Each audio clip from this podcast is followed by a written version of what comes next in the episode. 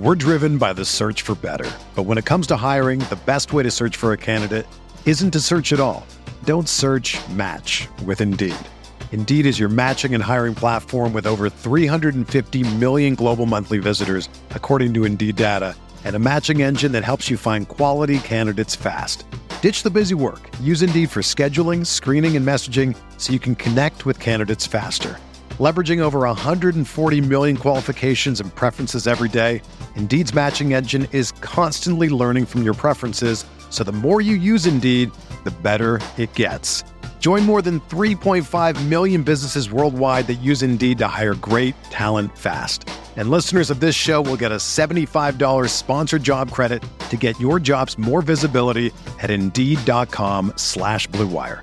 Just go to Indeed.com slash BlueWire right now and support our show by saying that you heard about Indeed on this podcast. That's Indeed.com slash BlueWire.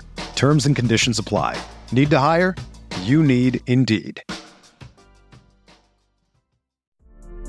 The baseball season is go, go, go. It's nonstop, relentless for every night, six straight months, and then hopefully another month in October. You also have work, friends, family, and a million other things going on. That's when you reach for a Coors Light. It's made to chill. There's only one beer out there that's literally made to chill, and that's Coors Light. I mean, the mountains on the bottles and cans even turn blue when your beer is cold. Is there anything better than opening up your refrigerator after a long day, seeing that icy cold Coors Light can or bottle in your fridge? The answer is no. There's nothing better. That's why when it's time to chill, you choose Coors Light. It's mountain cold refreshment made to chill. Coors Light is the one I choose when I need to unwind. So that's why when you want to hit reset, reach for a beer that's made to chill. Get Coors Light in the new look delivered straight to your door with Drizly or Instacart. Coors Brewing Company, Golden, Colorado. And as always, celebrate. We are breaking down all aspects of Yankee baseball. This is the Bronx Pinstripe Show with your hosts, Andrew Rotondi and Scott Reinen. Let's go.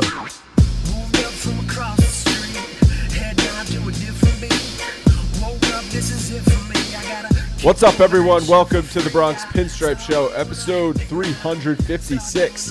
What an ass whooping. What an absolute demolition. I, at a certain point last night on Wednesday, as the Yankees were hitting just home run after home run after home run, I kind of felt bad. I kind of felt like it was varsity destroying junior varsity. It was like you're playing a video game, you're playing against your little brother, and you didn't tell your little brother you turned on all the cheat codes for yourself. So everything is just easy.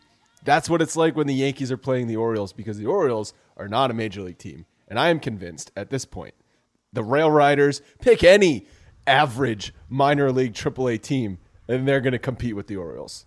So you agree with me now? They should never lose a game to the Baltimore Orioles. They should go. Oh, I agreed with they you. should go 19, I always agreed with 19 you. and 0, but but Of course. they they will go 17 and 2. That's the only acceptable outcome at this point, right? Like that that's Well- it. well, the- we need to win the yeah, next they four should be sweeping the. They should be sweeping that doubleheader uh, next week. Easy, no problem. Sweep that four game series. I never disagreed with you that they should go 19 and 0. I just didn't want you to stick your foot in your mouth yet again, like you did with the Rays last year, where you predicted 19 and 0, and then the Yankees ended up having a difficult time. Yeah, no. Uh, this one was this one was um, much more of We a, didn't realize the Rays were a playoff caliber team the last couple of years. The Orioles are trash. What the Rays did last year made no sense to, to anybody watching until you saw the players. You're like, oh, I don't know who that guy is, but he's pretty good, and they're playing collectively, and it's good. No, no, no. This Orioles team. I was trying to is Chris- protect you, Scott. Chris Davis is going after the manager, whomever they're fighting. It's it's uh it's it's like some good stuff going on over there too. What do you think he said? What do you think? he Oh, said? I said uh, it's like first of all, I definitely think it was about the play. So Chris Davis made that that it was actually a nice play. It was a um, a glove. It was a slow roller to first base, and he did like a little scoop and uh, and shovel pass with his glove to the pitcher. It worked out really well. But there was a runner on second base, runners in scoring position. It was pretty reckless, I'd say, at that point. Probably didn't need to do it that way. Little showboaty. Uh, it worked. So, you know, it's one of those things where, like, do I say something? Do I not say something? We're getting our asses kicked. Do I say something? It's Chris Right, Davis. really He's got matter. a huge contract. I really want to say something. I think you hit it on the so head he, right so there. he goes, um, he goes, uh, Davis, uh, little, little, little too much, huh? Little, little reckless right there. We don't need to be doing that with a runner in scoring position. And you know, and it took you three months to get a hit. I, I, I thought he meant to say like, "Hey, man, nice little uh, web gem there, finally earning that contract." It took you how? Took you 97 games to get one hit. Because I, I'm, I'd imagine Chris Davis. I'm trying to put myself in Chris Davis's shoes, and, and I can imagine he's a little self conscious about the fact that he's making so much money and he sucks, and the rest of those players in there are all probably making close to league minimum, and they're looking at this guy like, dude. I know I suck, and I'm even better than you, and you're making twenty million dollars a year. Yeah, I mean it's probably a little bit uncomfortable, but you know I'll take that spot. I'll take that uncomfortable spot, making. And then if that's a place, if you're Chris. Davis, you got to be just you just got to be making it rain for these guys. You got to be bringing Oh, yeah. sneakers for the clubhouse. You got to be taking them out to steak dinners. you're picking You up every be- tab. Yeah, You're practically treating it like you are on the AAA team, and Yes. and you're you're uh, you're just taking care of the the young kids. That's that's the only way to approach that. He's But he's probably a not. dollars But he's probably not, and that's why they that's why they had a, such a problem. We're like, you don't even pick up a tab. You don't even pick up a tab. You're you're going splitsies with me at the t- at the at the steakhouse, dude. What the hell? Yeah. So Um, yeah, he should be spending a million dollars a year in just like tabs and, and, and clothing for, for the rest of the clubhouse. yeah, But- it's shame. It should be shame money. the Yankees. Uh, I I honestly, these three games were a joke. Even even Monday's game where the Orioles made it interesting, you knew they weren't going to win, and I. It's fun to a certain extent, but at the same time, it's not. That's not competitive baseball. That's. I'm trying to like think of, think of it from an entertaining product. That's entertaining if you're a diehard Yankees fan because you're just watching home run after home run. But like that's not that's not a real baseball game. That, that's fake. That was an exhibition. See, I think the casual happened. fan will actually like that those games better because of that reason. think so? Yeah, because they see the ball flying out of the ballpark. So the casual fan sees that they're like, "Oh, this is so much fun. This is great. This is how every game is."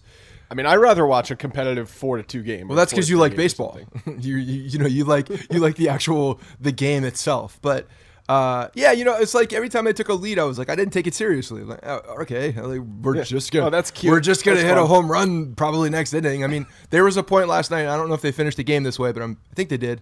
Where every single home run, every single Orioles pitcher in the game had given up a home run. I'm like, it's it's just there's no end to their to their uh, to their suckage. Like the the pitching staff is so bad, and then their everyday lineup is so bad. Trey Mancini's the only thing that's like relatively a bright spot in that lineup. Mm-hmm. That's it. Yeah. No, there's nothing. Beating the Orioles is not some sort of accomplishment.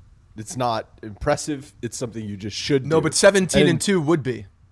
Yeah, of course, especially after you lost the first series of the year, so you're one and two to Yeah. start the season. Which was with our full full freaking like normal lineup. Of course it was. It, Stanton was in that lineup, and Duhar was in that lineup. Everyone was. Uh, but I'm I'm just so desensitized to the home run at this point. It's like, oh, Higgy hit another home run. Okay, duh. That's the funny thing about last night is that uh, Higgy hits two, or Shella hits two, Maybin hits a freaking monster. Uh, you know, like these these are the guys that are hitting all the home runs for. And Urshela hadn't ha- uh, hit a home run yet against against the Orioles, so he's like, whoa, whoa, guys, guys, I got to get in on this. I'm swinging for the fences, just so you know. You know what's crazy? They were yes was showing that graphic, and it was just the home runs at Camden Yards, and the top three guys home runs at Camden Yards were Gleyber, Gary, and Clint Frazier. Yeah, that, that, for this year, yeah, and because And Aaron Clint Frazier's played like four games there, and he has six home runs. and Judge hasn't done really much, and he was the Two. he's always been the the destroyer of Baltimore, and uh, just not so much this year. Uh, yeah, Judge is slumping right now. Um, nine for fifty in his last fifty at bats. That's a one eighty batting average. Um, He'll get out of it. He's it's okay. I think it's just a slump as well, but it's just sort of some people freaking out because because they they it's It's Aaron like Judge. Judge it's Aaron Judge. doesn't This is, slump. this is what this. it's like what is going on? The glitch in the matrix. Why is Aaron Judge slumping? Is he hurt? That's the immediate um, thing my brain goes to. Yeah. Is is he hurt? Yeah, yeah. I, you know, it's who knows. I, it doesn't seem like he's hurt. Seems like he's diving for balls, making phenomenal plays in the I agree. outfield, I agree. swinging And- with no issues. Doesn't seem like he's hurt. Tuesday, he went 0 for 2 on Tuesday, but he walked three times. So that's still productive. Yeah, absolutely, absolutely. You know, he's just letting these other guys get his due until he gets becomes a monster at the end of the year when we really need him. That's a Well, I think I would like to see. Uh, maybe I'm being selfish. Maybe I'm being. Uh, I want too much out of this team, but I, I would like to see a, uh, two or three week stretch where Judge just goes off before the playoffs. Yeah, I think it just it makes sense. I mean, you want to see him go in hot. You don't want to see him going and struggling for sure. Um, and I I think the timing's working out that way. I think we're we're, we're going to be close to that probably, because he will come back around, and when he does, it's going to be it's going to be hurtful for the other team. Yeah, and everyone is everyone's hitting. Everyone hits against, against Baltimore's pitching, but everyone's hitting and having. Ju- but I still don't want to. Still don't feel comfortable going up against good pitching staffs if the best player in your lineup, the most fearful hitter in your lineup, is not hitting. Yeah, agreed. Uh, and he hit last October, and uh, he was really the only one hitting last October. I mean, Aaron Judge is probably the last person I'm worried about. So Yeah, I agree. Um, I am worried about Tanaka, uh, who had another bad start, and it actually could have been a lot worse. But um, Yankee, it didn't matter. Yankees still won, won, won Monday's game. Kahnle give up the gave up the home run to VR. Uh, he had been really good. Kahnle had he had a .61 ERA coming into that night with over 14 innings. So that was just sort of like a little glitch for for Kahnle. But looking at Tanaka's start, I know in your post game video you said, "Oh, it's just another one bad inning for Tanaka," but I don't think that's the case at all. I thought he was getting crushed in that entire game, and he's lucky the Orioles didn't score three additional runs thanks to the Gardner and Didi relay, and then the replay at home. That I'm sorry, the guy was safe, and replay just still called him out, and then Judge's diving catch out in right field to save a run because it was a runner on third base. I mean, yeah, but that's still not a ball that I'm worried about that was hit. So that look, so yeah, he there were balls that were hit hard, but I think the the reason I was saying that was because first of all, when you're playing the Orioles, you want to be around the plate.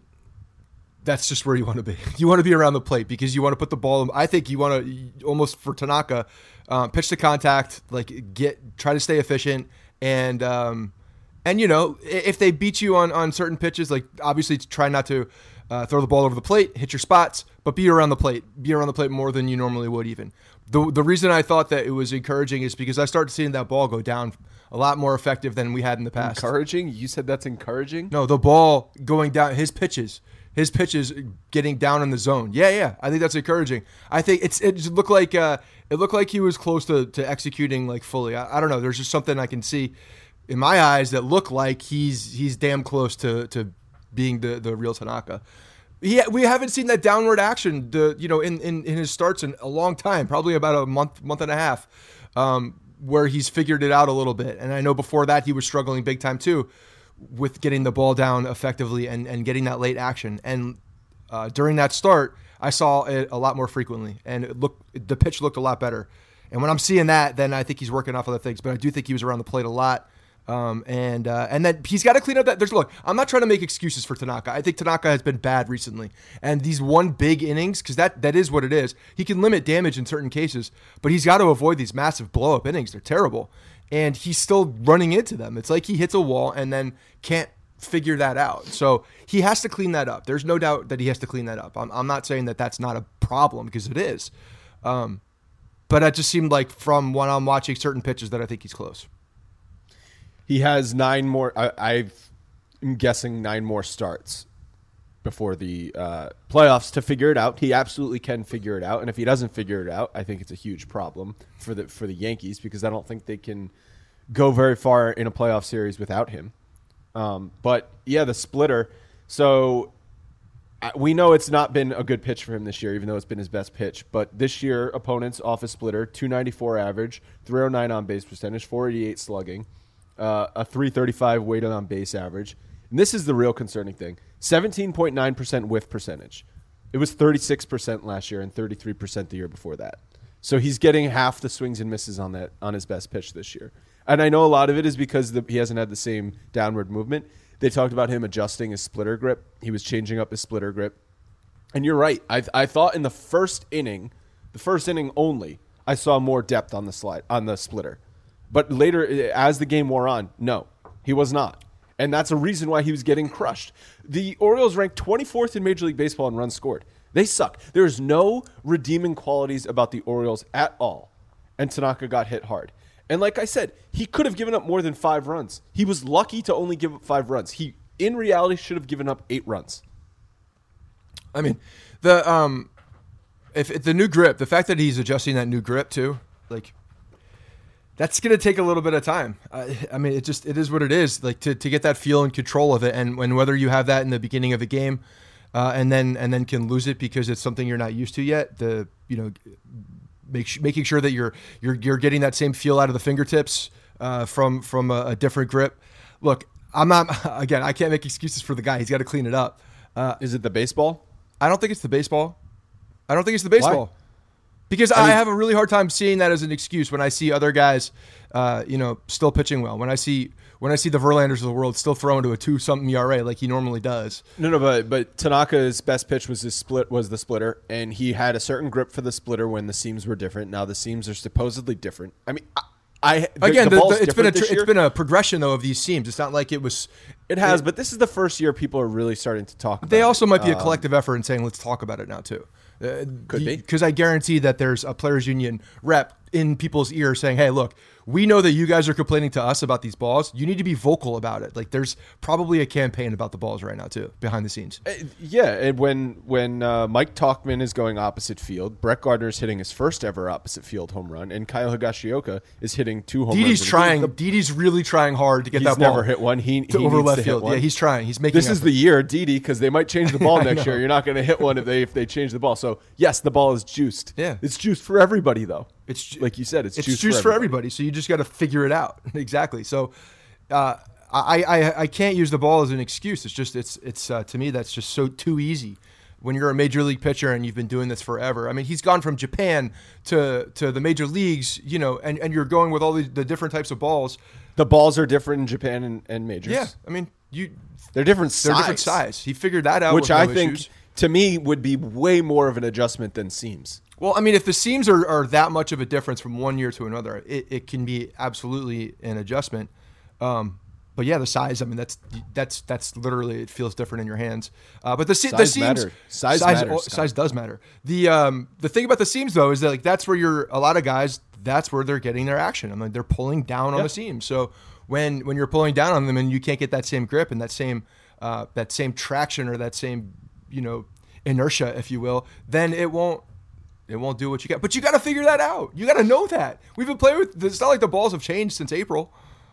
This is um this is a reverse season for Tanaka because he had actually had a really good start to the season. Remember his first three starts of the year? We were like, oh wow, Tanaka ha- is not sucking like he did the last two years. Maybe we're not going to see first half Tanaka this year. We're going to see second half Tanaka for the whole season, and then everything flipped on him. And since those first three starts, he's thrown 111 innings and he's got a 550 ERA and an 803 OPS allowed, allowing 21 home runs.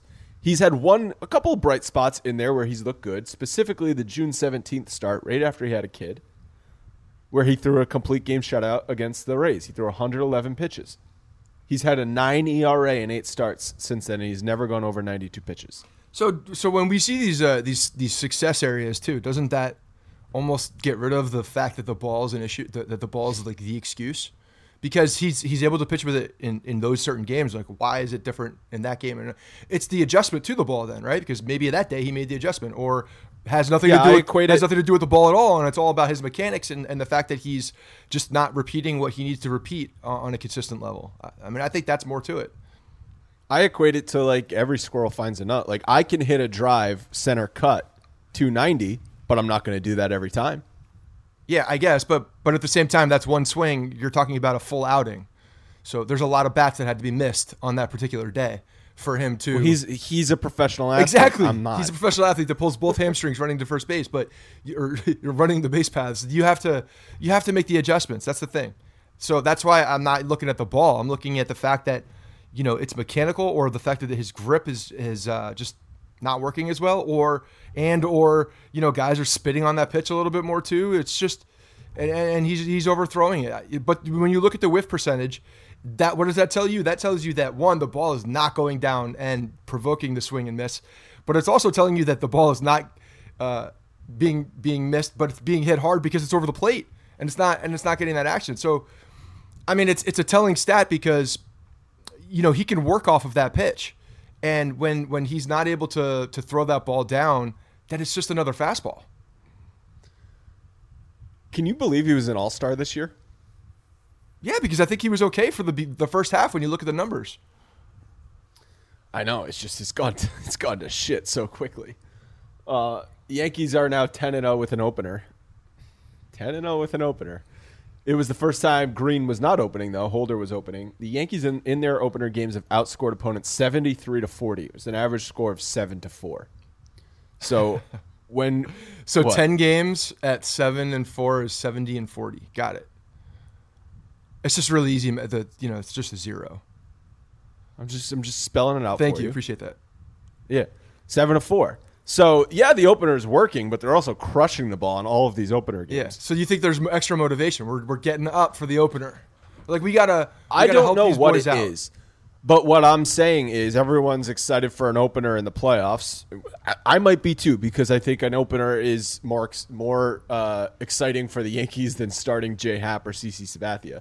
But are you going to score seven runs if you're facing the Indians or the Astros and you're using an opener? And part of this is also who comes in after the opener because Holder pitched two plus innings. I wouldn't have tried to stretch him for, for two plus. I think that was a mistake, but they had a short bullpen. But I, I really don't think Stephen Tarpley is coming in after an opener in the playoffs. I really don't think Cortes Jr. is coming in in the playoffs after an opener. Is Tor- Cortes Jr. going to be on the playoff roster?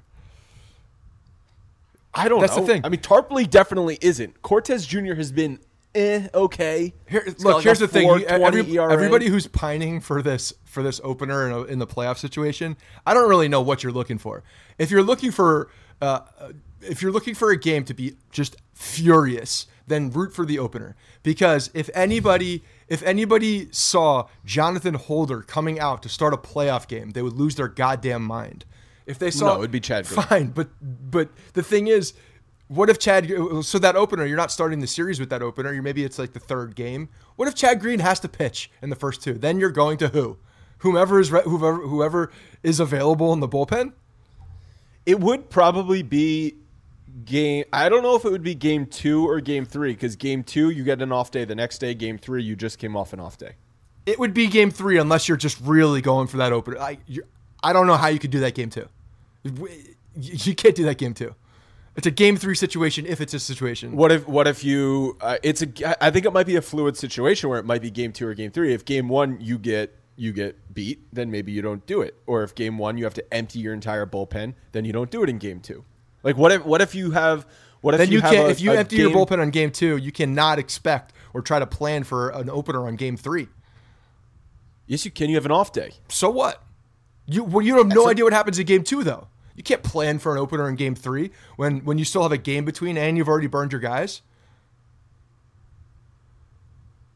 I don't know what you're saying. What I'm saying is, is that you can't expect the game two starter to get deep into a game when no when that hasn't happened. So if you're playing, if you get lit up on game one and you're expecting now a game, okay, I'm not going to do a game two, I'm going to do a game three. How can you plan for that? You can't because you still don't know what's going to happen in the next game.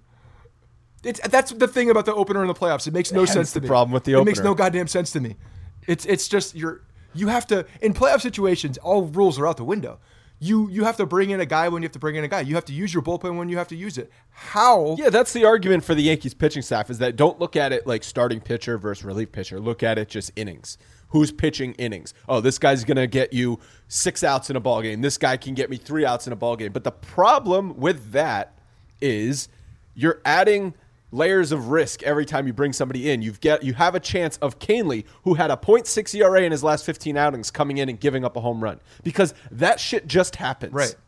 Like so, you whenever you have that bullpen door open and someone else walks in, There's a, there's yes, a chance that, might- he has a bad day. yeah, it's just that's just right. baseball. Susan. Uh, well, I know. I mean, you- you're not arguing with me. You're you're now on my side of the fence.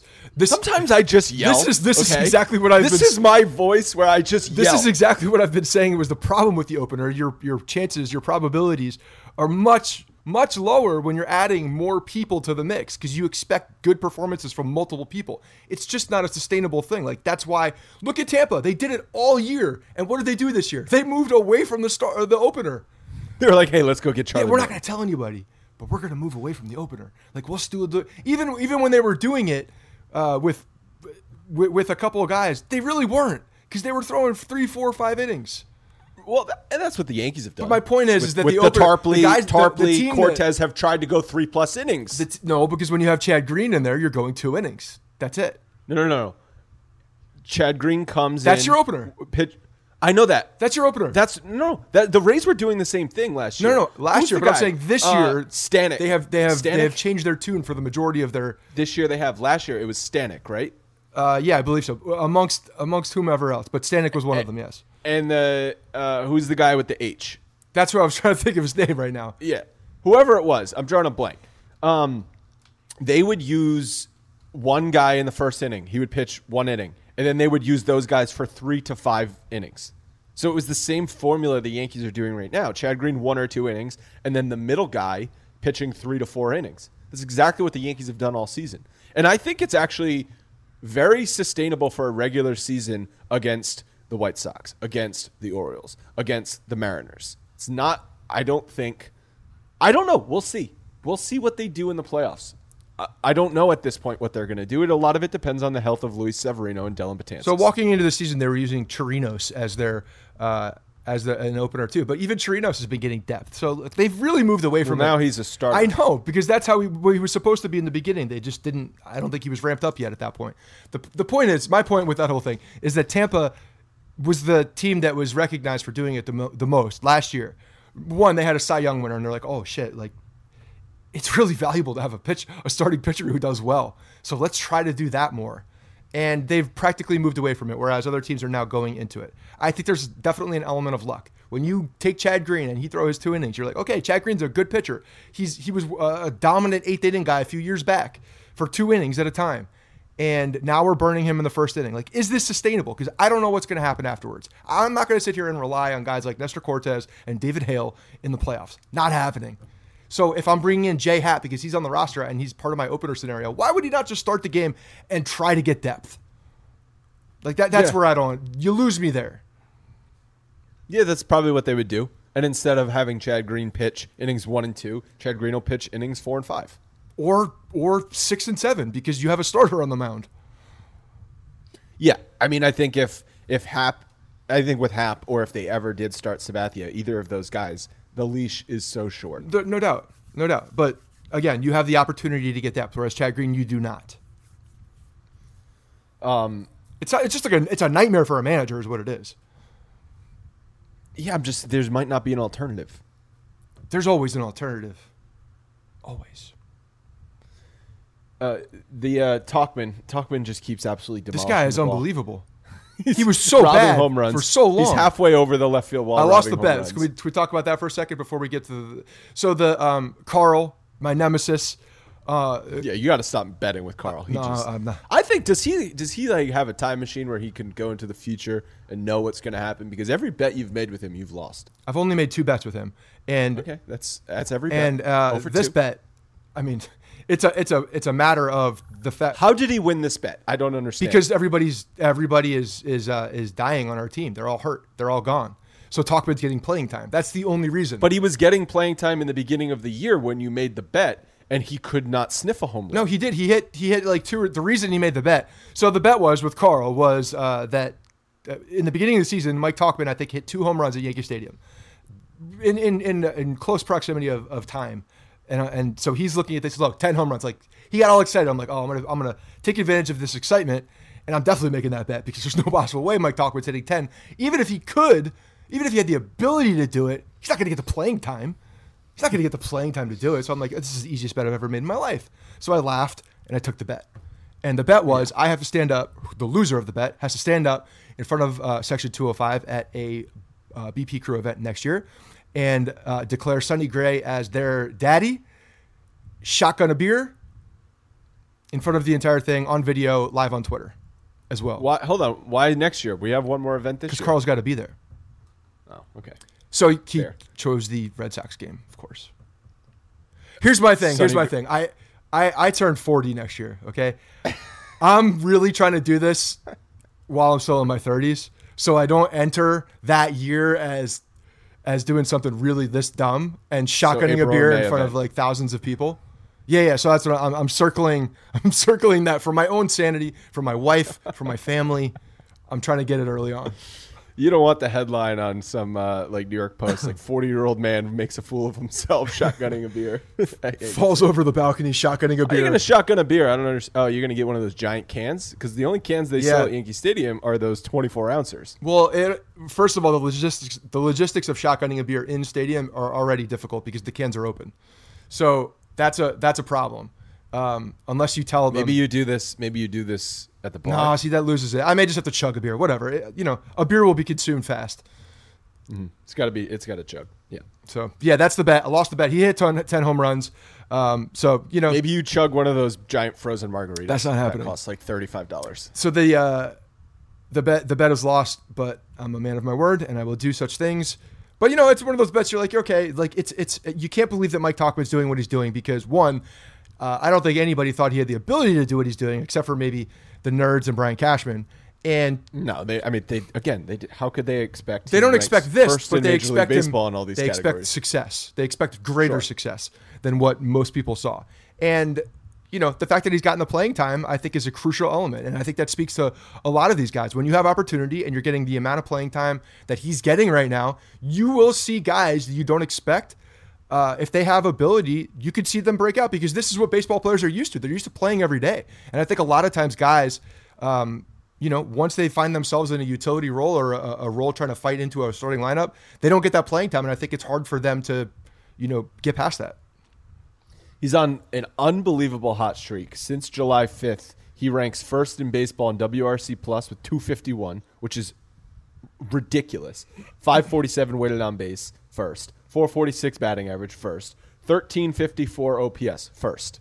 Like these numbers are off the charts good from Mike Tauchman. From Mike Tauchman. These numbers are off the charts good. He ranks he uh, These are numbers you see with another Mike T. right, right. He's produced two Fangraphs WAR in 60 games played. If you extrapolate that production over a full season, say he plays 150 games in a season, he's going to get a couple weeks rest. That's a five WAR player, which is which is all-star caliber player level. Five WAR is a tremendous player. And and we're not even talking about the defense where he goes up three rows and steals home runs from I mean, people. th- I mean, that's uh, in fairness, a lot of his WAR is from his defense, Right, But but the, uh, that's part of the player that the Yankees traded for. But when you're talking about the highlights, like people are, are, are looking at all the offensive stats. The fact that this guy does play uh, a damn good outfield and he can play all three positions just makes him that much more valuable. He was not valuable in June. He was he was a bad baseball player. And again, I think a lot of that has to come with the playing time because you get the you know that confidence behind you. You know, I'm sure there was a lot of bugs of doubt in in his mind saying like do I belong here? He's going up and down at Scranton. Clint Frazier's the guy that everybody wants to see there, and Mike Tauchman's blocking and doing all these things. So maybe he's got a bit of a chip on his shoulder where he's saying, you know what? I'm not Clint Frazier, but I'm better. He thinks he's better. He thinks he can outplay him. He says he's not there for the defense. Let me show you. And that's what's happening. The Athletic wrote something on Tauchman recently, and he was remembering one of the first moments he had in pro ball where he was taking batting practice, and he had 50 swings in, in the cage, and he was like he was very nervous because everyone was watching. It was like in, in one of his first batting practice sessions, and he's like he got 50 pitches and swung and missed at 40 of them. Oh, that's bad. That's really bad. And he he uh, afterwards called his dad and was crying. He was like, "I don't think I can play baseball." He's like, "I, I don't I don't know." And his dad I- said, I've "Stop never- crying. Stop I being a little know." bitch. There's no crying in baseball. Wake up. You're in the show. You're wearing pinstripes. Get it together." And Well, that's what he needed. he was still with or Colorado. Colorado. but You're still wearing pinstripes, but they're purple. Swing and miss at four out of five batting practice pitches. That's I don't even think I would do that. I'm not saying I would. I could make contact in any sort of professional baseball game. I don't think I could. But you give me a batting practice fastball, I might only swing and miss at half of them. I think I can at least foul tip half of them. Yeah, it's uh, it's just one of those mental things. It's, it's funny how the mind will mess with you and take away your abilities. And then he said that night in the game, he got three cheap hits, and he, and he felt better about himself. He's like, I didn't hit the ball hard that game, but he got like three bloop singles. hey, that's a John Sterling special right there. Anything to get the guy going. Line drive in the scorebox. Even though it doesn't sound, sound And like that. another guy who is uh, producing Romine as the starter since Gary Sanchez has gone on the injured list. He's 10 for 27. That's a 370 batting average, four homers, three doubles. When he was the backup, so before Gary Sanchez got injured, he had a 244, 262, 328 slash line. So what's up with with Romine? We've seen this. Whenever he gets regular playing time, he can be a productive offensive player. Um, and I think I think, I mean that makes sense, right? It's hard to come off the bench once a week and hit. You're really as a backup catcher only in there to work with pitchers and make sure you catch a good game. So is Romine? Do you think Romine's a starting catcher? I'm not saying for the Yankees. He's not a starting catcher for the Yankees. Gary Sanchez is the Yankee starting catcher. Romine's a free agent after this year, though. Is a team out there going to look at his numbers from last year, look at his numbers from starting this year, and say, you know what? We might be able to steal a starting catcher. I think so. I think he's definitely going to get an opportunity for it. I don't think it's necessarily talking about stealing a starting catcher at this point because he's got a lot of playing time underneath him. Um, but Stealing a starting catcher salary wise because you might, you might get him for a couple million bucks. Yes, I, I definitely think so. I think when you see playing, I mean, that's just what I was Tauchman about with talking. And I think it's a lot of these guys. They're they're used to regular reps, and especially on the offensive side, where you know timing is such an important thing, and just getting your mechanics right and, and repeating them. It's it's hard to do that when you're not playing all the time. And I know they pride themselves as professional athletes, and they they you know they work at it. But you you you just nailed it. When you're a backup catcher, your primary task is to work with the pitching staff, uh, work with the starting catcher, making sure everybody's on the same page. Like it's a team effort at that point. And and then you know you're you're coming in there um, whenever you're called on, and you better damn well have a good control of whoever's pitching. So that's number one priority always for the backup catcher. And the fact that he's now hitting, I think yeah, we're seeing reps. We're seeing the fact that he's getting his timing down. Um, I think it's all very important. So yeah, I think he would be. I don't think he would be. You know. Uh, I think he would be a, a, a very productive starting catcher on, on another team. I think he would. And I think he's going to get that opportunity. Very productive starting catcher. Yeah, very productive. That, did I stutter? I just don't agree with you, but we'll uh, we'll see. Um, I'm not saying Romine sucks, but Yeah, you are. No, that's exactly know. what It- you're it- saying. Because if he because he does- could, he, you know, going on another team that's not the Yankees with Gary Sanchez in front of you, putting up some of the numbers that he puts up when he's when he's a uh, starting catcher, I'd call them productive. Oh, of course. I mean, the, the numbers he has put up in a backup role have been productive. I just, I don't believe that's the real Austin Romine offensively. I think the real Austin Romine offensively is like what we saw before the the this hot streak, which is like a, a 600 OPS player.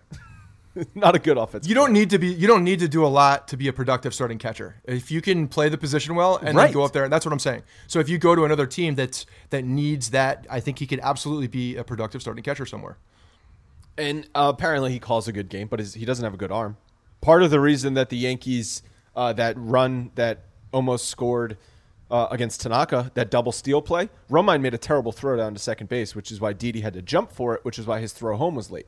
Replay held it up. They called him out. I don't know. I thought he was safe on replay. He was safe. But- Replay's a joke. I don't. That, like, we, we they need to fix this. It's But that play started because Austin Romine did not make a good throw down to second base. yeah, whatever. It is what it is. But for if he wants to go over to like it is what it is. Is what it It- is. Who cares? If he want no, but if I'm talking about on another team, I don't really care uh, when he's making those small. My point is, is that you're seeing a guy who's who's been on the Yankees for this long as a backup role step into the position when when uh, Gary Sanchez has been down.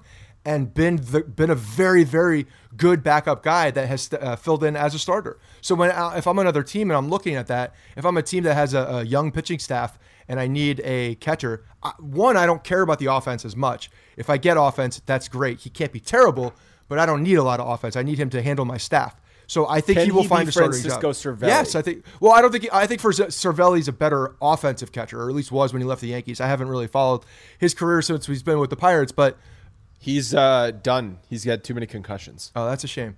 He uh, he's he's one of those guys that that I think is. Um, I don't think he's the same bat as uh, as Cervelli by any means, but I think he's better. I, I meant probably more better defensively. sense.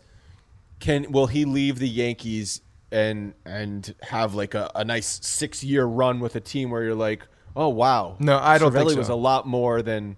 I mean, Romine's older than Cervelli was at that yeah, point. so- I'd say I'd Okay. say like a you know a two to three years. But is he better? So here's the other side of it. John Ryan Murphy, right? The uh, Twins traded for John Ryan Murphy because they thought they were stealing a starting catcher from the Yankees, Right. and John Ryan Murphy was not good. Well, John Ryan Murphy was So, uh, also a young piece at that at that point, whereas Romine's not that guy. Romine's a oh. veteran catcher at this point. Yes, he's 30. Erik Kratz was playing meaningful games for the Milwaukee Brewers last year in the playoffs. Does Rom, but does Romine want to? I'm sure he wants to be a starter. I mean, I can't imagine he doesn't want to be a starter. That's he's a prideful Major League Baseball player. I think it's going to depend on what what he's at get. a certain point, if the Yankees almost meet the salary, is, w- would he just say, you know what, I got a good thing going here, and I'm going to play on a competitive team and, and and get my reps, and probably start for a month when Gary Sanchez inevitably inevitably needs a, uh, a month on the year. Yeah, I think it's very possible. I mean, he has a, a a good role here. While it's not quote the starting role, he does have a very important role in this team. Um, he's been with the organization forever and ever and ever. You know, he may be entrenched in this area and just not want to leave. And and the money that he would get starting somewhere could probably be very close to what he gets. It's not going to be that big of a difference, probably most likely. Uh, it'll probably Unless be longer terms. Yeah, get a stupid team. and, and you, very well that could happen. It happens all the time in And if you get a stupid team, Austin Romine, get your money, kid. But that's the thing. Like, you're not going to get a, a team stupid and, and giving out like you know a, a, terrible, terrible contract. It's a, it's a, it would be a um, overpaying on a cheap contract. You know what I mean? Like, it's not, it's not going to be life. It's not going to be him uh, making you know insane amount of money somewhere else. It'll probably be marginal. I'm looking up how much money Austin Romine has made in his career to date.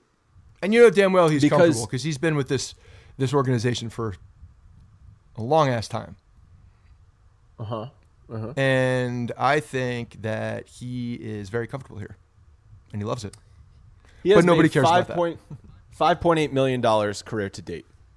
So what if a team offers him a fifteen million dollar contract over Yeah, three years? that's the thing. I think if you get a longer term contract with guaranteed money, then he's gone. Because I don't think the Yankees would offer him that, and then he can triple his career earnings. And I would hundred percent say to Austin Romine, "Good for you." Oh, no doubt about it. If he gets a if he gets a, a two to three year deal with guaranteed money like that, and someone saying like we're going to be your catcher, you're going to be our catcher, and you're saying okay, you're going to pay me that much money total, like that's he's looking at that big number. That's it. Yeah. he Um, ain't, he doesn't care about Paxton- AAV.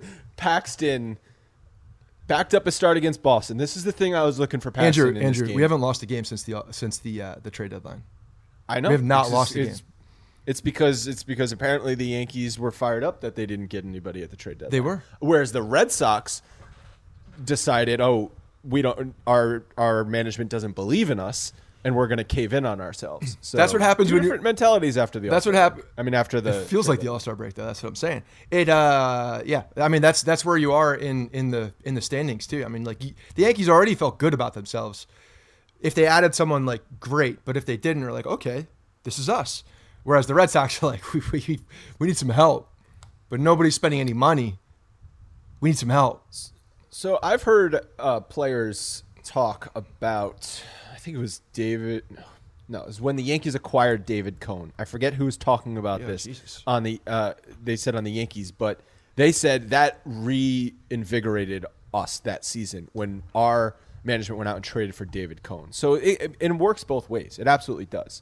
Your your management goes out and acquires the big piece, and your guys say, "Great, let's go. We're in the dog days of summer, but we just got." An all-star level player that's going to come in and help us. We're pumped up about that. So it, it goes both ways. Oh yeah, absolutely. But it also depends on where you are before that happens too. Like where's your mindset? Because you could flip it both ways too. If you get it, of course they're going to say that. Like yeah, we're better. But if you don't get it, like Right. oh yeah, we're really good. We, they believe in us. Yeah, and it's a, it's a really good thing that the Giants did not trade Madison Yeah, Bumgarner because they're going because places. They've gone three and seven in their last ten, and now the Mets have passed them. Good. It was a it was a great decision on their part. I hope that they make a a, a, monument of Madison Bumgarner. Well, if they don't re-sign him, then they're just the biggest morons on earth. Although I guess they get a draft compensation if he walks. Yeah, they could have traded him and then re-signed him. Um, the uh, the Paxton start, I was I was looking for him to back up that Boston game where he he finally showed us something. And if he didn't back it up against Baltimore, you got to be worried because it's a it's a crap lineup, and Paxton should be able to dominate them even without his best stuff. And that's what he did. He had the f- scoreless first inning, which is the first win. Right, haven't had that in a long time from him. So scoreless first inning, check that box off. Here we go, baby. And then he continued to mix in his curveball.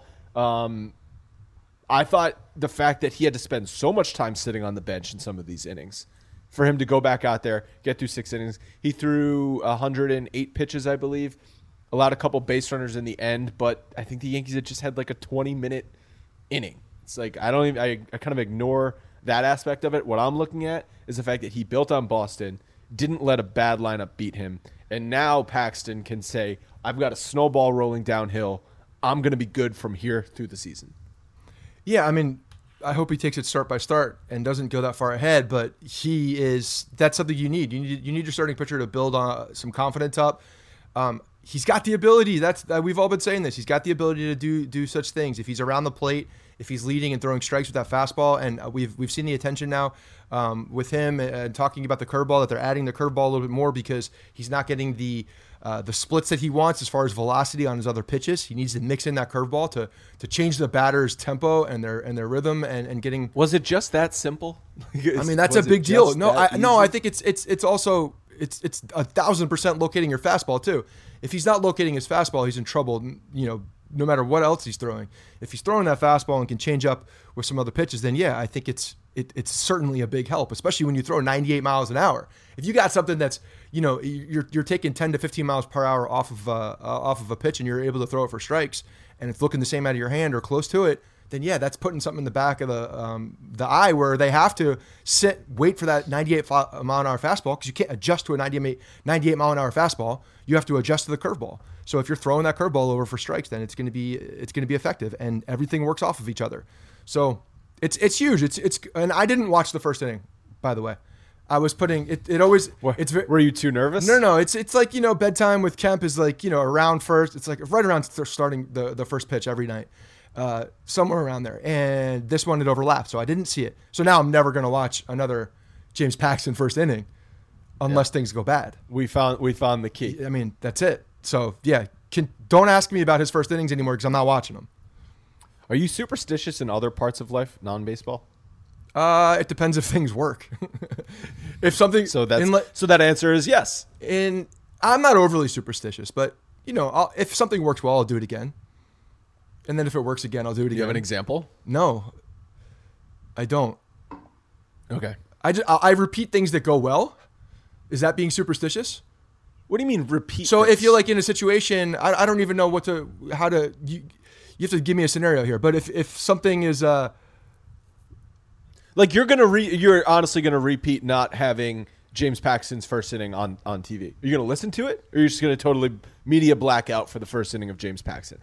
I'll text you when it's done. yeah no I'll just go I'll just be late to that game. Yeah no I will not watch the first inning. Okay. Yeah I'll watch the replays, but I will not watch the first inning live. Of course, yeah. Why would I? That's that's stupid. that's playing with the universe and fate. I'm not doing that. You, you're Do you not talk You're not putting that shit on me. Do you not talk about no Oh hitters? God, no. And it pisses me off when people do. I talk about no. I know you do. Trust me. I I, I usually go media blackout when no hitters are happening too. Like I'll media blackout with social media blackout. I'm not trying to listen to anybody. Frank's blown a couple no hitters, I think, in our chat. I make it a point. uh, no, he has. Oh, yeah, he because has. I don't. There's not. Uh, there's no such thing as a no hitter until the sixth inning. Oh no, no, yeah, he, he's he's blown a few. We there's been no hitters after the sixth. I don't remember and- when they were, but I'm telling you, he's blown a few. That's it. He's talked Dude, about one it. thing where- they got a hit. That's blowing it.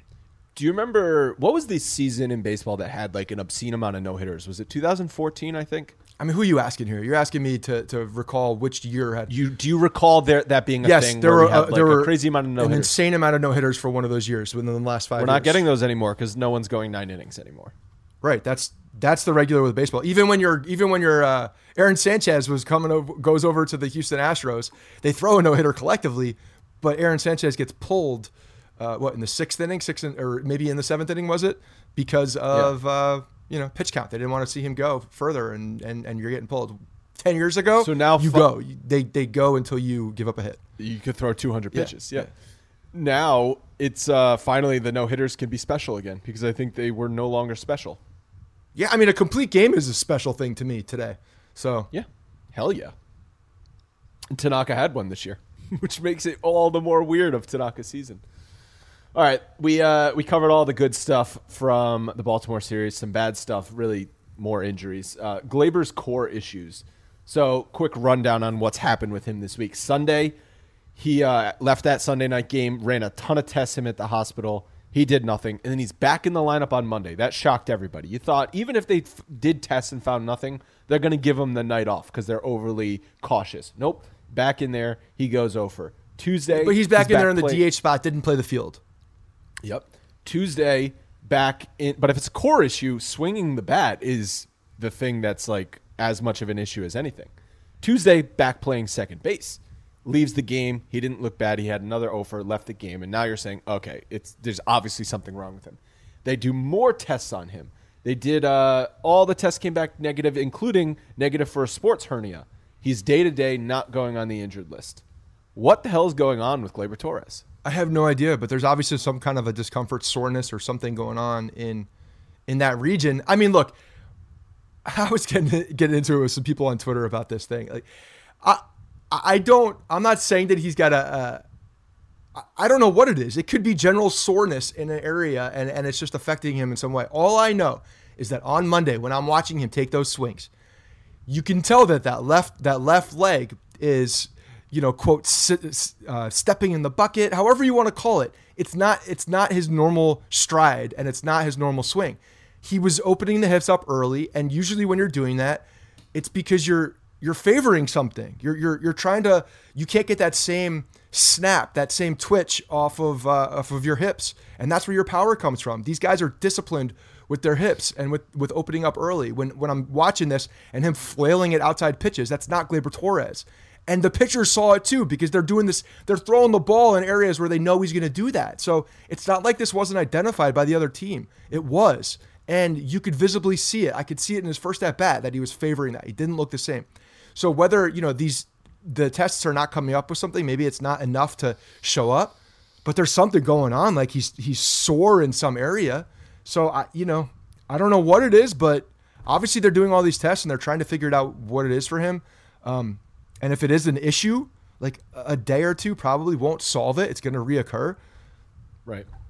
Yeah, and uh, the hip issue. He had the hip issue last year in the second Yeah, half. The that's what's season, concerning which is to when we started to see those really poor at bats, flailing at the breaking balls outside, and that's reminiscent of the at bats we saw on Monday and Tuesday.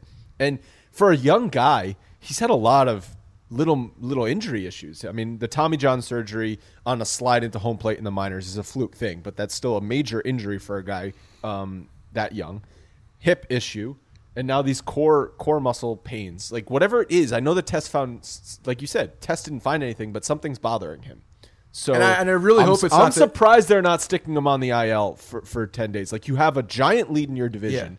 Y- y- What's more important? Building your lead from 12 games to 14 games or making sure Gleyber Torres is healthy in the playoffs. Like, come on. I mean, yeah, I, I, I don't disagree. Like, I, I don't see how it can, can, uh, I don't see how it could hurt the team at this point, especially with the amount of, you know, the amount of production that they're getting from anybody who comes in there. It doesn't even matter who it is. Tyler Wade comes up and hits home runs at this point. So Bring up Estrada, have him play second base. Yeah, it's so the uh, I, I don't I, don't- I don't know. The, the fact is that he's telling them that he he feels okay, and they're not seeing anything. So I, I guess at that point you're like, okay, even though I. I'm not in the. I'm not in those rooms. Like it's hard for us to, to say one thing or another. All we know is that we see with our eyes what's happening, and we also see the lead. And you're like, can we just be careful with him? And and the reason that's happening. That's the weird thing. They're not being careful with him. They're careful with everybody else. Anyone else like leaves. They one guy will clip his nail and like get a little piece of skin, and they're like, "Okay, you're not playing tonight, dude. It's okay. We're gonna go with a short bench tonight." Right. Yeah. No, it's weird. It's it's weird. I'll- I'll- when you see him come back into the uh, into the ballpark last night, did you see this this clip of him coming into the dugout? He came back, made the made his appearance, and like everybody's just like so excited that Gleyber's here. Like, oh, the kid's here. The kid is here, and he's all pumped up walking. They were just through. like, "Dude, it was just diarrhea, right? It was just diarrhea." It- it's just uh it's it's it's funny when you see the dynamic of this team and you see like the young 22 year old kid walk back in uh, who's you know just an all world player and the the the team like greet him the way it is just gives you gives you the goosies gives you those those good feelings of baseball that they're all just like a, a, a little a brotherhood in that dugout and they love each other. And that just makes it so much better. camaraderie. yeah I love it. The Maybin May, Maybin dishing out hugs left and right. I love it. I love it. I really do. Makes baseball that much better. Well, what I think is uh, the bigger storyline here with these injuries is the Yankees really poor med- the poor performance by the medical staff overall this year, and misdiag- misdiagnosing injuries, timetables being screwed up. Um, with the Sevy, the Sevy non MRI before throwing is the biggest blunder that they've had all season. But even when Hicks went down in spring training, the medical staff and Boone's talking like he's going to be ready for the first week of the season. and He's out until the middle of May. They're way off on that. But Betances, original misdiagnosis. I mean, that also real quick the, the the Hicks timetable thing. Like, first of all, I think I think some of that has to play with like people opening their mouth too much about what a time frame is. Like, a doctor was probably cringing when he said that out loud, yeah, in public. He's like, "Oh, that was supposed to be between you and me." okay, You know what I mean? Like, fine, I, I'm not putting that on the doctors that, that they said he was going to be back at that point. I, it's hard for me to do. Okay, but but I don't think Boone pulled that out of his ass. No, I'm sure there were Somebody conversations. somebody in the medical room told him Hicks should be back by the first week of the Hicks season. Hicks could be back in the in the beginning even of if the they season if, if things they go well. never communicate, even if Boone never communicated that to us, that's still a misdiagnosis. No, no, it's not because sometimes with a soft tissue injury, you could say you could say, uh, you know, if this goes well, if this and this happens, he could be back then. But if this and this happen, it could be much longer. There's a lot of different scenarios that could play out. I just think that people open their mouths too much and and just give way too much information to the media sometimes. Like do the Belichick thing, just shut up. Yeah, and uh, I agree. Betances, uh, the misdiagnosis, and the whole stuff about not telling him about his bone spurs was, was a total shit show. That's been a shit show. That was just an asshole move. 2006. Uh, Andujar ca- comes back. It, does he need surgery? Does he not need surgery? Ends up having surgery. Stanton, like he's finally doing baseball activities. He hit off a tee, woohoo! But he goes uh, bi- bicep strain, which turns into a shoulder strain, which uh, then he comes back somehow turns into a calf muscle and a strained knee. It's like all these different things with. Well, he got he got hit on the knee by a by a, a, a pitch, so that that absolutely can help. but he sprained his knee running the bases. Yeah, I know, but I'm saying like he he was he was hit down there as well. So there were weird things. But again, like don't talk about the injuries because you're giving us expectations. But then when they don't talk about it, we're like, hey, what's up? Are you there? I need some. Tell me, give me some information about this guy. I haven't heard anything. Are you saying? Are you saying we want it both ways? Are you saying we're talking out of both sides? of our possible. It's possible that we want it I both don't think that we're doing that. I've never known. We just want the timelines to be absolutely correct and manageable, so that they're back within our expectations of when we think they should be back. Well, the injuries this year have been out of control, and Sanchez calf strain and groin issues. Uh, Voit's core. So the Voit core abdominal strain is making me scared for the Gleyber stuff. It is. It's def- It's definitely making people gun shy on this one too because of it just happened. You know, it's so recent, and I, I see that picture. I think it was in London, of that picture of Voit doing that like yoga pose on first base. You know the picture I'm talking about, where he's like doing like the Yes. seal thing or whatever it is. Yes. Uh, that was in London, I believe, and I'm, I'm pretty sure that that's that picture is very very telling of what he's stretching out. Like to me, Uh, I think it was before. Was it? It was I around tweeted- that time. I tweeted that out. It was around that time. Yeah, I don't know. That's just one know. of those. You could be That's right. one of those. That's one of those like stretches that really works your core, and like you know you're really just like stretching out your so midsection. you're saying that's where he hurt himself? I'm saying no. I'm not saying. I'm saying he was stretching that area out significantly at that point. It's just a funny picture at the time. That's all I'm saying. it's very convenient. you're just connecting dots. Yeah, I am. I went back to it. I'm like, wait a minute. I, I think that was before London. It was around the time. Either way, I, so it's for me like the big the the big problems I have are are you know letting people play when you really don't need them to, uh, and then you know not making sure guys are totally in a position that you're comfortable with before they start their rehabs. Like those are the biggest blunders for me. The Sevy thing is is to me inexcusable, and then. You know, if we're looking at like, like to me, if Gleyber Torres hurts his midsection now and has any kind of significant injury, I'm going to be livid. When do you think he plays again? I mean, they're talking about him playing in Toronto on the freaking turf, which is awesome. That's the sounds like a really great idea. Is he going to play Thursday? Tonight? I hope not. I, but the way that they're they're acting like he's back is, and you know that uh, Estrada was up and back down again. He's Right. Estrada just took a trip to Baltimore. he's coming to play. Maybe he went to the Inner Harbor. Went to went to the ESPN zone. If that thing's What's the there. point in him being on the roster at that point? Well, he's not. No, no, I'm talking about Gleyber Torres if he's not going to play. Oh, I agree. So I don't. because you have the luxury of your because of your lead to be extra cautious with guys and pop them on the 10 day DL, and then you can just uh, you can just make sure he's 100 percent healthy. And the Voit thing, we still haven't heard. Is he rehabbing it? Is he is he having surgery? Yeah, we had still don't no. know. Yeah, we had a he had a cortisone shot, and and so to me, what that leads me to believe is that if he had surgery, uh, six weeks, or I think is what they were saying. If if surgery were to happen, If it's surgery, I think that's yeah. aggressive, especially for a guy that you know swings violently and does needs needs a needs time to get back up. And, you know, get his So swing he's back. going to rehab it. I think that they're trying to rehab it and see what happens because one, I don't think there's a risk for you know anything with his career as far as that injury if he were to try to rehab it, and two, I think that if he did go to the surgery, that they probably it would be damn close to get him back for anything. So why not try to rehab it, see if they can get him because otherwise he's gone anyway. So I mean that's that's what it kind of looks like from the outside. And rehab's not going to be. I bet the rehab takes four or five weeks too. It probably won't take that long, but you get the cortisone shot. Theoretically, you're, you're feeling a lot better at that point if you can if it's not if it's something that you can just deal with and it's not you know a tear that's going to get worse. Maybe it'll work. I, I mean, I, I don't see it working. But the at this point, I think if they were going to do the surgery, they should have made that decision immediately, because it's a six to six plus week rehab. So you got to have the surgery, and then you can get him back soon. Now, if you have the surgery, six weeks, you're looking at middle of September. yeah, that's the thing. Like even if they did it then, it was going to be. He's been hurt for two weeks. That's what I'm saying. Like even if they did it then, it was going to be very close. So I think at this point, yeah, you do surgery, he's out for the season, no doubt. Did he get? Did he go back on the IL the first week after the All Star break? Wasn't it that that week? Uh, it was after London. It was after London is when they yeah when they when they put. but he on. came back. Yes, he, But he, came, back. and then exactly then he just went back on. Yeah, a week and a half, a week ago, a week and a half ago. All right. Yeah.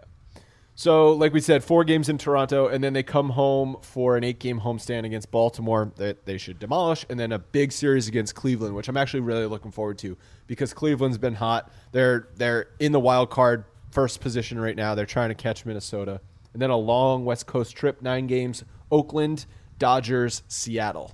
So uh, a bit of a, a tough. They're in the middle of a really tough part of their schedule, just with few off days, which again makes playing with a downed bench, Gleyber Torres just sitting there not being available to play, even that much more difficult. Yeah, it's it's one of those things. Like let's let's just get some rest, get this guy back. The one when we're looking at this nine game West Coast trip, um, it's interesting because it's the Dodgers, not the Angels, right? So we're we're throwing a new team in the mix here, one that we don't normally see. It's usually Anaheim, but they're doing the uh, the Players Weekend when they're in at the Dodgers too. Did you see the uniforms? Oh yes, I saw. I mean, this is an embarrassment for Major League Baseball. Oh, Scott's on his high horse. I I don't give. a- I don't care about the the names on the back. Whatever, like that. I'm over that. But the fact that they're doing these these new uniforms, you know, for for that, and I know that they they Cha-ching. they've gone back. Well, they've gone back to like uh, almost like a uh, spring training style uniform in the past, whereas this one is just very different. It's like almost like the color blast that the NFL is doing, where Dodgers are going all white. I remember that. Do you, do you remember the colorblind people couldn't tell the difference between? Yeah, yeah, yeah. I forget which game that was. That, that, that is not something they expected. Forgot about that part. like who's playing? I don't know who has the ball. That's pretty that's funny. so funny. The um, but yeah, you're looking at this this this uh, these uniforms. I'm like, man, you have two of the most storied franchises I know. in Major League Baseball, and you're gonna roll them out in these trash, ugly, horrible uniforms when when you could be going back and playing to the historical you know the history of both of these teams the fact that they both played in new york together like we could do something really cool with some older style uniforms but bringing it back to modern day brian Right. uh, give me some. Give me some throwback units. Give me, I, they don't even need to be throwback. They could be throwback in a new modern way. I have, uh, uh, I've talked about him in the past. Friend of the show, Yankees fan in Jersey, Brian Begley Jr. He is a designer. He does a lot of uniforms. He's done um, uh, uniforms for the Durham Bulls.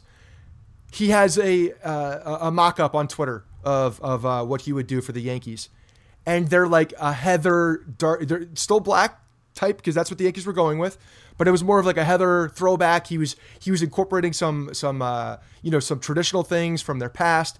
They looked cool. They looked you know if you're gonna do a, an alternate uniform and that's what we've decided on, make it look cool make it look historical like do something that's that's that's that's relative or that's uh that, that makes any bit of sense the fact that you're having two of the most historical uh, franchises in baseball playing each other in in LA which doesn't happen very often it's just a missed opportunity it really is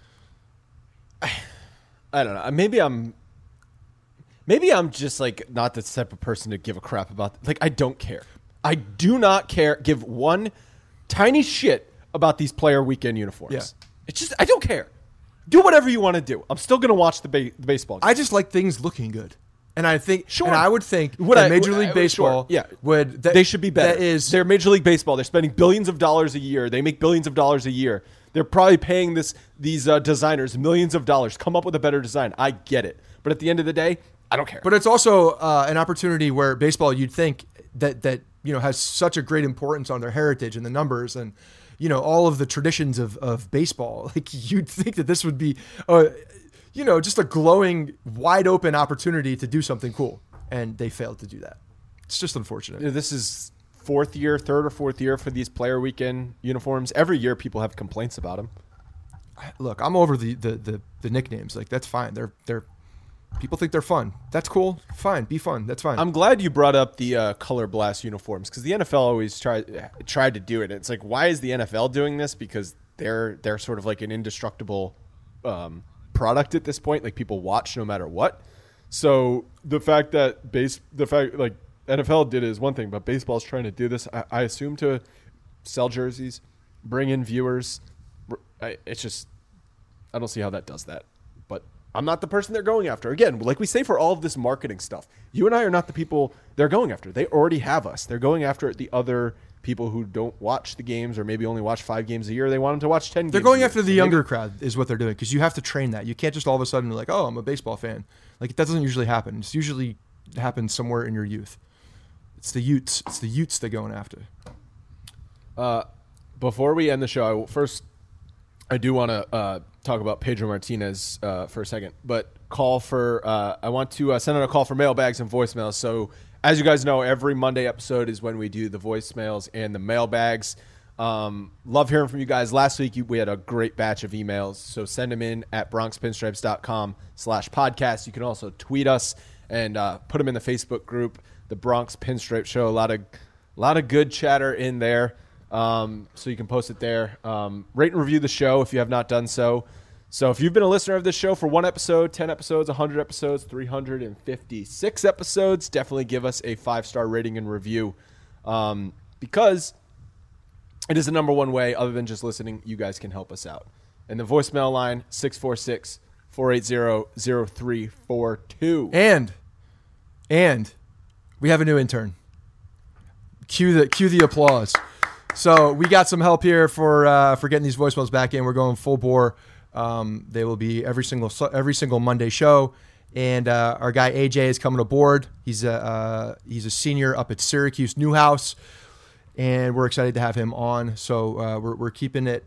We, we stayed in the Marist family, and then the Marist family moved and uh, went to grad school at Syracuse with Dom, and now we're staying in Syracuse. So I feel like we're coaching tree. We're, we're yeah we're we're uh, we're sl- we're on the sliding scale for universities, and we're we're happily at uh, uh, getting some guys from Syracuse that are going to be doing a good job. And then also um, another another one coming aboard is Clara, who's doing the uh, she does a lot of social media stuff for the Louisville Bats right now. She's going to be coming on doing a bunch of social media stuff for us. So we're excited for those two guys to be joining the family. And uh, yeah, the other thing I wanted to say, BP Crew chapters. We got a bunch of uh, watch parties coming up. Uh, Philly, I know, has one coming up next weekend. So if you are in any of these, you know, major areas that we already have a group, go online. Go, at, you know, send a DM if you're somewhere looking for, uh, you know, to to meet up with some Yankee fans and watch some Yankees baseball. Uh, I know Philly has a really good chapter going. So if you're in the Philly area and you're listening to the show, stop, get off your ass, get off your couch, go hang out with some people, go drink some beers, go hang out with some Yankee fans, and uh, and have a good time. And then finally, the um, uh, the the the last rem- remaining Bronx Pinstripes crew regular season game is August 31st. Time is uh, getting getting down. The Philly crew will be there. I know that. Uh, I saw them signed up, and um, uh, what was I going to say? Oh yeah, t-shirt orders are going to be going in probably the next week at some point. So get on that. I'm going to reveal the shirt early. I think this year because it's something uh, that I think is a perfect fitting to end the season, and so you guys will know what you're missing ahead of time if you don't sign up.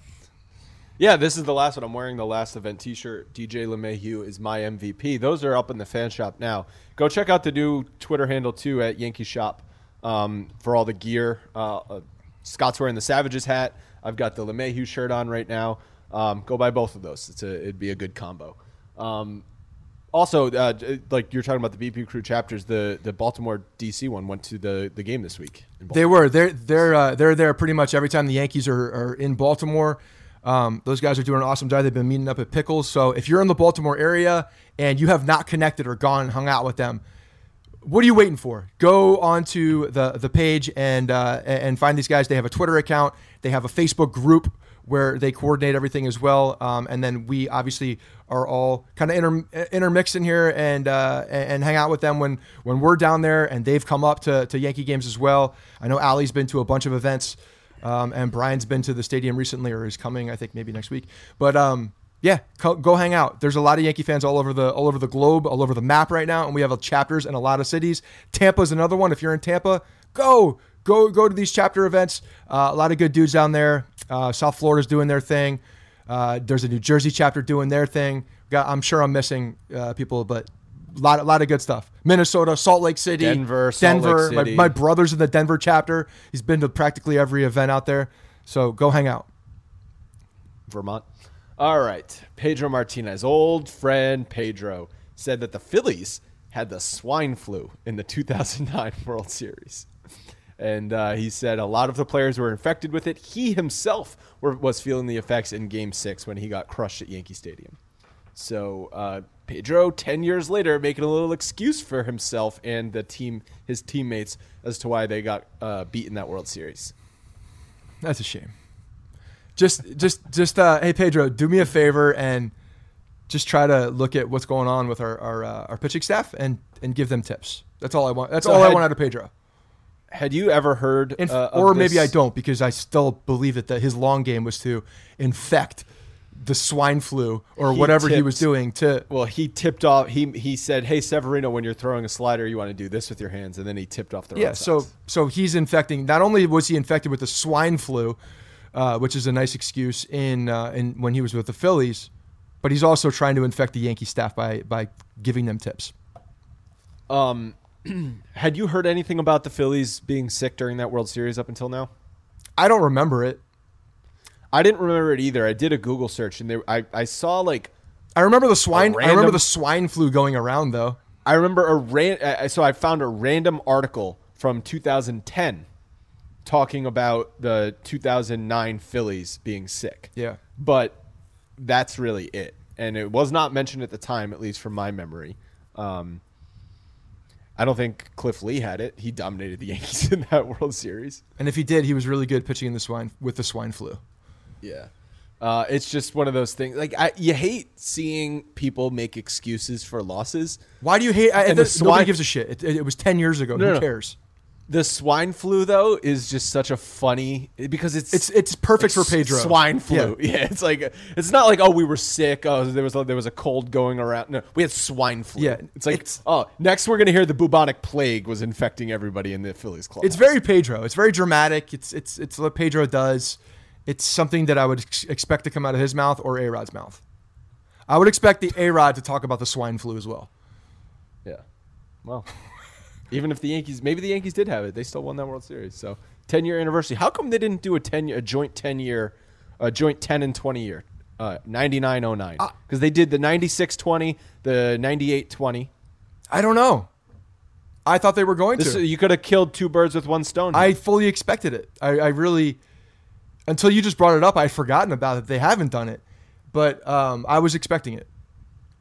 I don't know. Maybe they're going to do a 20 year anniversary for the 2000 team because that was the Mets Subway Series. That's a little bit more memorable. Just continuing But- to do it. I mean, unless it's in, in the cards for later in the season, we haven't seen. No, it's not. It's not. Okay, because I know nothing- last year they did one it. later later in the year as well. But um, yeah, I was expecting it too. Maybe they just don't want A Rod back in the on the field again this this recently, and they know Jeter won't come. Maybe they're going to do a 20 year or 30 year, 20 year in 2000. There's also an exhaustion level with bringing the same guys back over and over and over again. So Well, this year it would have been a, com- a joint. That's And a then, lot of like, you people. get you get you get some guys there who are on both teams, like Mariano, um, Posada. Jeter wouldn't have come, but Pettitte. Posada might not have come. It's true. Posada doesn't like the uh, the Yankees anymore. He's he's he's a big Marlins, fan. Him and Jeter are Marlins. Big Marlins fan. I got to tell you, I was looking at. I have not paid attention to the Marlins at all. I was looking at. I, I was just watching some highlights and like just scanning the uh, Major League Baseball, and I got to back on the uniform thing. Jeter made a very uh, a, a good move out, out there, like dumbing down those lineups or the uh, the uniforms. Uniforms. They, they don't look bad. They look they look kind of good. Yeah, the Marlins script on their road jerseys is like it's like kind of cla- they're It's like- trying to be classic for a, a like- newer franchise. It's like dark, muted. It's like kind of, it's it's more classic, but It's also got a modern no feel flashy colors. Yeah, yeah. it's not bad. It's it's not bad. I think they made a lot of really good adjustments as far as the aesthetics he there. he got rid of that dumb statue. he got rid of the clown show. That's that was like he's like, what are we doing here? Like this is not. I don't want to be that. Like I know we're in Miami, but our team and the stadium doesn't need to be gaudy like that. We're going to be a it's still classic so baseball weird team. though that it's like I it's just when I think about it for more than two seconds, like Jeter is is the president of the Marlins. It's just it's bizarre. All right, that's it for this show. Um, any last words? Nah, just keep going. We just need to. I, I don't.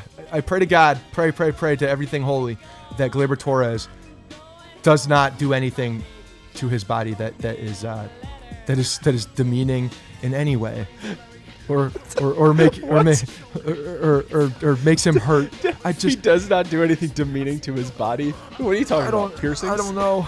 I just I'm worried about it. I'm worried about the kid. I am because he's 22 years old.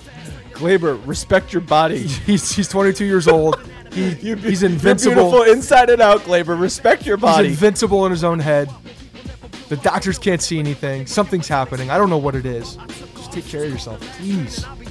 All right, those, those were great last words. Now. We'll talk to you on Monday. Hey guys, thanks for listening to the Bronx Pinstripe Show.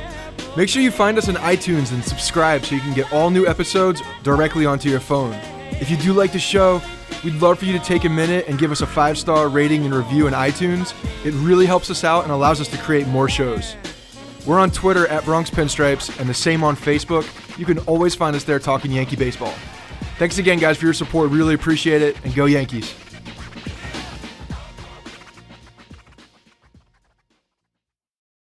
This is the story of the one. As a maintenance engineer, he hears things differently.